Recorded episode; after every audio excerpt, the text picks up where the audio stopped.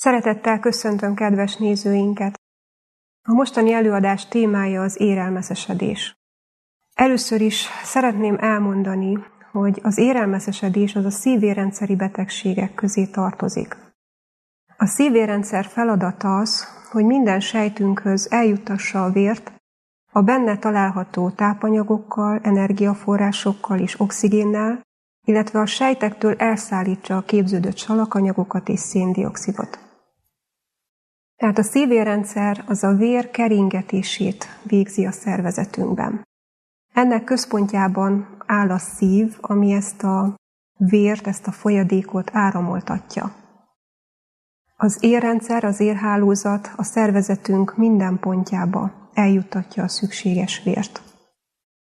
Az érelmeszesedés az az ütőerek betegsége.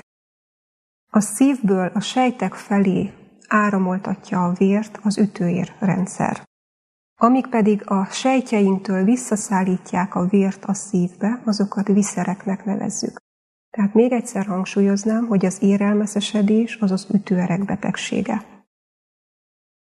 Az érelmeszesedés, említettem, hogy a vér áramoltatását akadályozhatja, hiszen beszűkíti ezeket az ütőereket. Abban az esetben, hogyha megfelelő mennyiségű vér jut a sejtjeinkhez, akkor azok jól el tudják látni a feladatukat. Viszont, hogyha egy érszűkület miatt csökken a hozzájuk áramló vér mennyisége, akkor a sejtek funkciója károsodik, ha pedig teljesen blokkolt a vér áramlása feléjük, akkor ezek a sejtek el fognak pusztulni. Ha egy ütőérben érelmeszesedés miatt szűkület vagy teljes elzáródás alakul ki, akkor ezen ütőér által ellátott területen tömeges sejtpusztulás fog bekövetkezni. Ezt infarktusnak nevezzük. Bárhol történik bármilyen szervünkben, ezt akkor is infarktusnak nevezzük. Nyilván a legismertebb, a két legveszélyesebb terület, az egyik a szívinfarktus, a másik pedig az agyinfarktus. A szívinfarktus, hogyha nagy területet érint, akkor ebbe bele is lehet halni. Szeretném megemlíteni, hogy a szívizomzat saját vérellátását biztosító ütőereket szívkoszorú ereknek nevezzük. A szívkoszorú ér szűkületnek vannak tünetei, de ezek csak akkor jelentkeznek, ha egy adott szívkoszorú ér legalább 50-60 százalékban beszűkül. Egy tünetegyüttest az orvosi nyelvben úgy hívnak, hogy angina pectoris, ezt melkasi szorosságnak fordíthatnánk le. Ennek a tünetnek a jellemzője a főként a szegycsont mögött jelentkező nyomó, szorító vagy markoló jellegű fájdalom. Ez sugározhat a nyakba, az álba, a vállakba, karokba, és akár még a hátba is a lapockák közé. Többnyire ez a fájdalom csak néhány percig tart, 3 és 20 perc közötti időtartam jellemző rá. Jellemző az is, hogy általában testi vagy lelki megerőltetés, megterhelés váltja ki ezt a tünetet, és pihenésre, nyugalomra elmúlik. Abban az esetben viszont, hogyha egy szívkoszorúér teljesen elzáródik, akkor bekövetkezik a szívinfarktus, ennek már súlyosabb tünetei vannak. Ez például egy nagyon erős, intenzív, el nem múló fájdalom, amit kísérhet sápadság, verítékezés, hányinger vagy hányás, légszomj, nagyfokú gyengeség és nagyon sokszor halálfélelem is. Sajnos, hogyha nagy területen alakul ki a szívinfarktus, abba bele is lehet halni, tehát a hirtelen szívhalál is lehet tünete egy szívinfarktusnak. Ugyanakkor ennek az ellenkezője is előfordulhat, amikor valaki szinte észre sem veszi, csak egy későbbi vizsgálat derít fényt arra, hogy elszenvedett egy infarktust. Ez jellemző például a cukorbetegekre, akiknek csökkent az érzékelésük. Tehát ilyen súlyos probléma, mint a szívinfarktus alakulhat ki az érelmeszesedésből. Most nézzük, hogy mi is az érelmeszesedés, mi történik ekkor az ütőerekben, és mi áll ennek a hátterében. Az érelmeszesedés egyik tényezője az, hogy az ereinket, az ütőereinket belülről borító bélelő hártya, amit endotelnek nevezünk, ez károsodik. A másik tényezője pedig a magas koleszterin szint. A koleszterin az egy zsírmolekula, ami a vérben csak fehérjékhez kötődve szállít, szállítódhat. Az, hogy milyen típusú fehérje kötődik hozzá, meghatározza, hogy milyen típusú úgynevezett lipoprotein részecske képződik. Tehát ez a lipoprotein részecske azt jelenti, hogy a koleszterin egy fehérje molekulával kapcsolódik össze. Ennek alapján megkülönböztethetünk úgynevezett LDL koleszterint és HDL koleszterint, és további altípusa is vannak. Fontos ezek ismerete, mert az LDL koleszterin az az érelmeszesedést el, előmozdítja. A HDL koleszterin viszont véd bennünket az érelmeszesedés ellen. Szoktuk ezt úgy is nevezni, hogy rossz koleszterin, illetve jó koleszterin. Tehát az LDL koleszterin az a rossz koleszterin, a HDL pedig a jó koleszterin. Amikor az érelmeszesedés folyamata elindul, akkor ezek a rossz koleszterin molekulák bejutnak az érbelhártya, az endotel réteg alá, és ott elindul egy gyulladásos folyamat és egy folyamatos zsírlerakódás.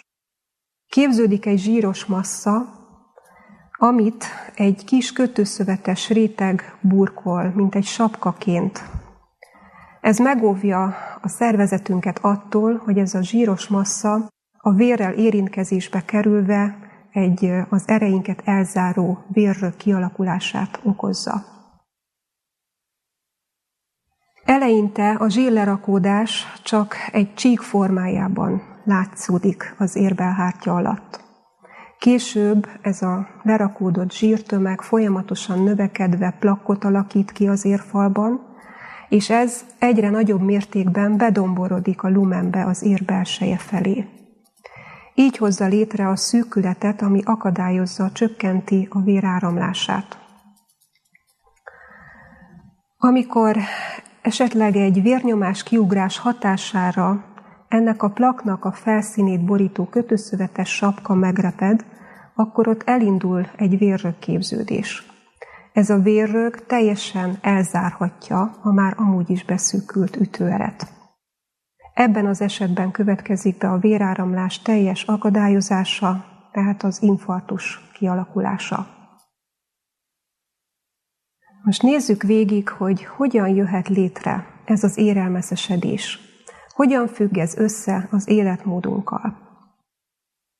Nagyon sok vizsgálat történt ezzel kapcsolatban, és a következő rizikó tényezőket találták. A legfontosabb az a magas koleszterin szint. A következő az a magas vérnyomás, de ugyanilyen fontos az elhízás és a magas vércukorszint, a cukorbetegség is.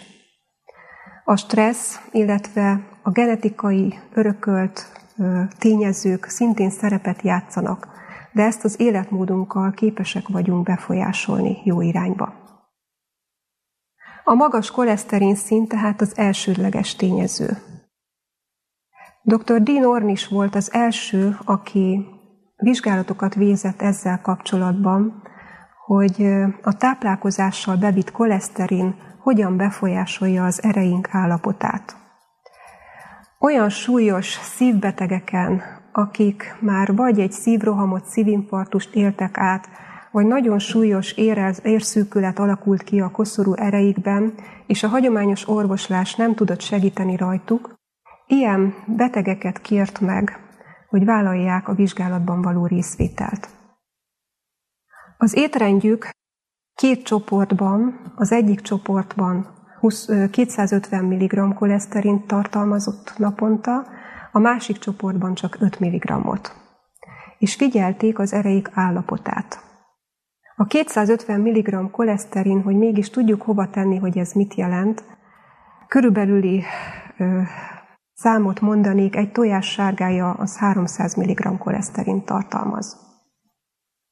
Tehát sokkal kisebb mértékű volt a 250 mg napi koleszterin bevitel is, mint amit egy hagyományos táplálkozás során az ember elfogyaszt naponta. Négy év múlva a megvizsgáltak körében az emberek 79%-ának romlott az érátmérője, az ütőereik állapota. Azok között viszont, akik csak naponta 5 mg koleszterint tartalmazó étrendben részesültek, tehát gyakorlatilag csak nagyon kevés sovány tejet vagy tejterméket kaptak, illetve néha tojásfehérjét, de ezen kívül semmi más állati terméket nem tartalmazott az étrendjük, már egy év múlva is több mint 80%-ukban az ereik állapotában javulást lehetett tapasztalni. Dinornis és hasonló vizsgálatok eredményeképpen azt találták, hogy minél magasabb az emberek koleszterin szintje, annál gyakoribb a szívinfarktus bekövetkezési valószínűsége.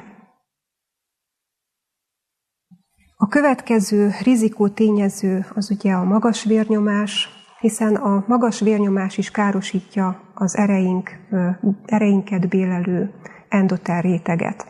A magas vércukorszint, a társuló magas inzulinszinttel szintén, és nagyon fontos rizikó tényező még a dohányzás. A dohányfüstben lévő károsító anyagok, mint például a nikotin, előidézik ezt a gyulladásos folyamatot az érfalban. Ezt oxidatív stressznek is nevezzük. Dinornis vizsgálata arra is rámutatott, hogy ez az érelmeszesedési folyamat visszafordítható. Hiszen, hogyha az erek állapotában javulás áll be, akkor ez azt jelenti, hogy az érátmérő az visszaáll az eredeti állapotára. Ezzel kapcsolatban szeretnék egy történetet elmondani röviden. Ez egy orvossal történt meg, Amerikában dolgozó sebészről van szó. A munkája közben volt egy tipikus szívkoszorúér szűkületre jellemző melkasi fájdalma, és emiatt őt a kollégái rövidesen ki is vizsgálták, és nem találtak semmi elváltozást a rutinvizsgálatokkal. Három héttel később kapott egy szívinfarktust. Ekkor elvégezték a komoly kockázatokat magában rejtő vizsgálatot, a szívkatéterezést és érfestést. Ennek során feltöltik a szívkoszorú ereket kontrasztanyaggal, és röntgen felvételt készítenek, ami által látható, hogy be vannak-e szűkülve ezek az ütőerek. Nála az látszott, hogy az egyik szívkoszorú erény jelentős és hosszú szakaszon, hosszú szakaszt érintő érszűkület jött létre. Sajnos a beavatkozás során kétszer is újra kellett éleszteni, de túlélte a vizsgálatot. Viszont az orvos kollégái nem tudtak segíteni rajta, mert amit ilyenkor tehetnek az orvosok, az egyrészt az, hogy már magán a katéteres beavatkozáson keresztül egy felfújható ballonnal próbálják tágítani a beszűkült érszakaszt, és betesznek egy fémhálót, ami ilyen tágult állapotában rögzíti ezt az eret. Sajnos ez nála, mivel hosszú érszakaszt érintett ez a szűkület, nem volt megvalósítható.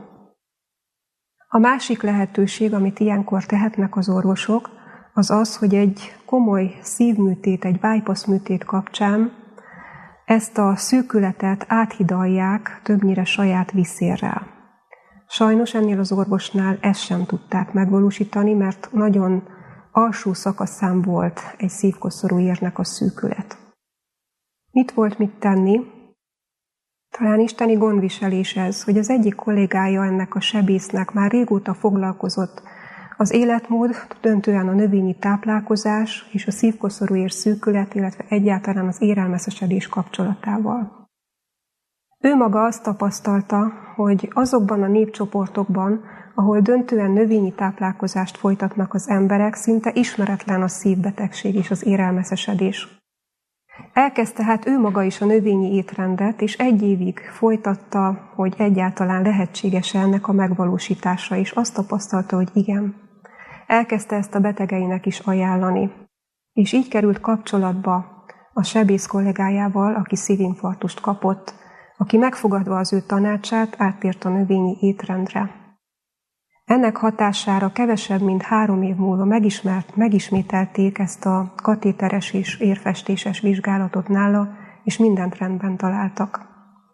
Tehát tudjuk befolyásolni, és akár még vissza is fordítani az érelmeszesedést az életmódunkkal. Most nézzük meg, hogy hogyan.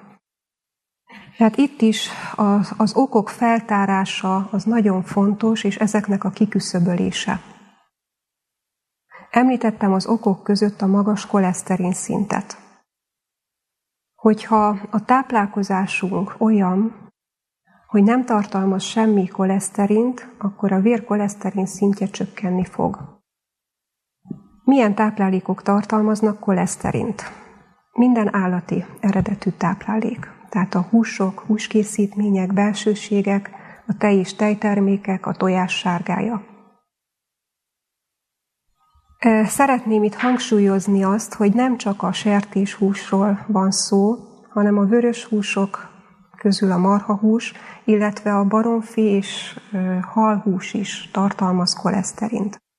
Tehát, hogyha valaki szeretné megelőzni ezt a problémát, vagy hogyha már kialakult, akkor gyógyítani, kezelni, akkor jobb, hogyha egyáltalán nem fogyasztja sem a baromfi húst, sem a hal húst. Igaz ugyan, hogy ezek kevésbé, de mégis növelik a koleszterin szintet a vérben, tehát nem koleszterin csökkentő hatásúak. Az állati termékek függetlenül attól, hogy zsírt is, állati zsíradékot is tartalmaznak, pusztán a fehérje tartalmuknál fogva is az érelmeszesedést fokozzák, hiszen emelik a koleszterin szintet. Ugyanis az aminósabb összetételük az olyan, hogy magas a lizin tartalmuk, ami az érelmeszesedés folyamatát felgyorsítja. A növényi eredetű élelmiszerekben viszont pontosan olyan aminósavak dominálnak, amik az érelmeszesedés ellen hatnak. Tehát a tojás fehérjét, a pulyka, a tejfehérjét és a halfehérjét is célszerű ismételten hangsúlyoznám elhagyni. De a növényi eredetű táplálékokon belül is kerülnünk kell a finomított, koncentrált élelmiszereket. Mit értek ez alatt? Kerüljük a finomított olajakat például, tehát hiába növényi eredetű ez az olaj, vagy kerüljük a margarint. Nagyon káros hát élelmiszeripari változtatásokon megy át, mire ez a, a fogyasztásra kerül. Hevítik, hidrogénnel telítik, ezáltal a benne lévő zsírsavak olyan szerkezetűvé válnak, amik hatására a koleszterin szint emelkedik, és még rákkeltőek is lesznek. Ugyancsak jó, ha kerüljük a finomított szénhidrátokat, tehát például a cukrokat és a fehérlisztet. A cukrok hatására az érfalban zajló oxidációs folyamatok felgyorsulnak. Szintén nem jó, hogyha a növényi zsíradékokon belül a főként telített zsírokat tartalmazókat használjuk, tehát például pálmazsír vagy kókuszsír. Ehelyett fogyasszunk inkább többszörösen telítetlen zsírsavban gazdag olajos magvakat, leginkább a lemmag tartalmazza az omega-3 zsírsavakat, amik kedvezőek az érelmezesedés visszafordítása szempontjából, illetve dióféléket, mandulát, tökmagot, esetleg napraforgó magot. Segíthet az is, hogyha sok hüvelyest építünk be az étrendünkbe. A hüvelyesekben lévő fehérjék szintén az érelmezesedés ellen hatnak, és a koleszterin szintet csökkentik. Fontos a nagy mennyiségű rostfogyasztás, és rostot csak a növényi táplálékok tartalmaznak, élelmi rostot, tehát gyümölcsök, zöldségfélék, teljes gabonák és olajos magvak. A fokhagymának a kedvező hatását bizonyították már, nem csak a koleszterin szintet csökkenti, de az éremeszesedésre közvetlenül is befolyással van. Tehát ajánlott naponta több cikk, akár 5-6 cikk fokhagyma elfogyasztása is. Természetesen, hogyha valaki ezt rendszeresen napról napra fogyasztja, akkor azt célszerű inkább két percig megpárolni. Tehát ne nyersen fogyasszuk, hanem pároltam gőz fölött, nem a vízbe téve, fedővel lefedve, két percig rövid idejük pároljuk meg a fokhagymát. Nagyon jótékony hatásúak még a zöldleveles zöldségek. Ezek is tele vannak rostokkal, omega-3 zsírsavakkal és antioxidáns hatású anyagokkal. Az érfalban zajló káros folyamatokat az egyéb antioxidáns tartalmú gyümölcsökkel, zöldségekkel is jó irányba tudjuk befolyásolni. Tehát például a bétakarotin tartalmazó sárgarépával, sárga színű zöldségekkel, sütőtökkel, vagy akár gyümölcsökkel, sárgadínyével is, vagy hasonló termékekkel, illetve a piros színű paradicsom, görögdínnye, ez is nagyon gazdag bétagarotinban. E-vitamin szintén antioxidáns hatású, és így az érelmeszesedést gátolja. Ez található például a, a búzacsirában, az olajos magvakban és a teljes gabonákban. És a C-vitamin tartalmú gyümölcsöket és zöldségeket, tehát például a citrusféléket, mandarint, narancsot, kivit, illetve az epret és a zöldségek közül a kelbimbót emelném ki és ajánlanám. Tehát a táplálkozás vonatkozásában nagy részt ez az, amit tehetünk, hogyha szeretnénk a koleszterin szintet csökkenteni, és ezáltal egyébként a vérnyomásunk is csökkenni fog, és a, a cukorbetegség gyógyulásában is szerepet játszanak ezek a tényezők. Másrészt fontos a testmozgás.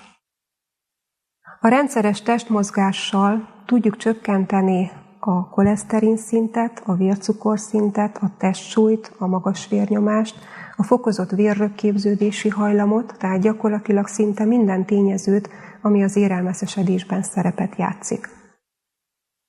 Naponta körülbelül egy 30-45 percet kell sétálnunk, gyalogolnunk, vagy akár, hogyha valaki tud úszni, vagy biciklizni, akkor ezek a mozgásformák is védőhatásúak. Mindezek hatására a testsúly is csökkenni fog. Egy-két kilogramm hetente ö, súlycsökkenés vonatkozásában az megfelelő ütemű, és ehhez nem kell igazából kalóriát számolgatnunk, nem kell fogyókúráznunk.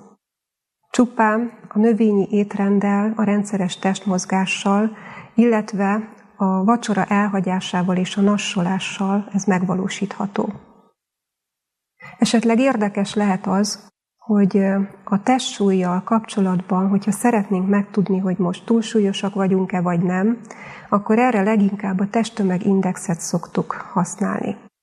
Ez egy olyan szám, amelyet mindenki kiszámolhat magának, hogyha a kilogramban mért testsúlyát elosztja a méterben mért testmagasság négyzetével.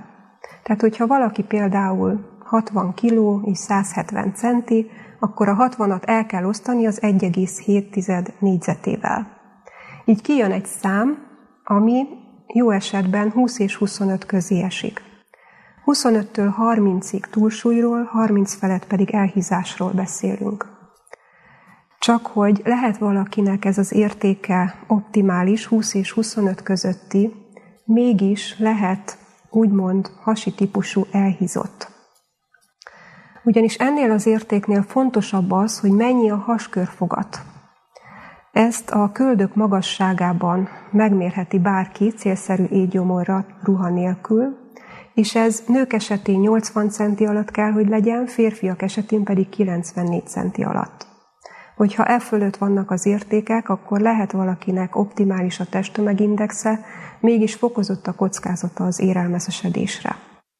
Egy másik tényező, amit szintén mindenki magának lemérhet és kiszámolhat, az a derékbőség és a csípőbőség hányadosa. Szintén a köldök magasságban kell megmérni a derékbőséget, a csípőt pedig a csípő legszélesebb részénél. És hogyha így elosztjuk a derékbőséget a csípőbőséggel, akkor nőknél 0,8 alatt, férfiaknál pedig 1 alatt kell, hogy legyen ez a szám.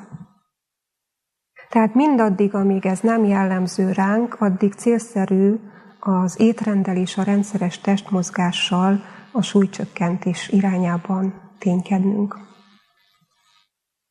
E három dolog mellett fontos még az is, hogy elhagyjuk a káros szokásainkat. A dohányzás, tehát ez is egy fontos rizikója az érelmeszesedésnek. A dohányzás abbahagyásával Négy-öt éven belül a szívinfarktus kockázata körülbelül 50-75 százalékkal csökken. A kávéfogyasztás nem csak a vérnyomást emeli, de a koleszterin szintet is növeli, és így hozzájárul az érelmeszesedéshez. Itt hangsúlyoznám, hogy nem csak a kávéban található koffeinről van szó, hanem ugyanezt a hatást kiváltják a többi ebbe a csoportba tartozó kémiai vegyületek is, mint például a teofilin és a teobromin. Tehát növényi táplálkozáson belül sem jó, hogyha valaki mondjuk kakaót használ, vagy ugye az ezt tartalmazó csokoládét fogyasztja, és nem jó fekete vagy zöld teát fogyasztani, kólát inni, és energiaitalokat fogyasztani. Tehát ezeknek az elhagyása nagyon fontos tényező. Még tehetünk valamit az érelmezesedés ellen, nagyon egyszerű dolgot, naponta 10-15 percet próbáljunk megnapozni. Csökkenti a koleszterin szintet, a vérnyomást, a vércukorszintet. Tehát hasonlóan a testmozgáshoz ez is több oldalról véd bennünket az érelmeszesedés és így a szívinfarktus ellen. A rendszeres és bőséges folyadékfogyasztás is nagyon fontos.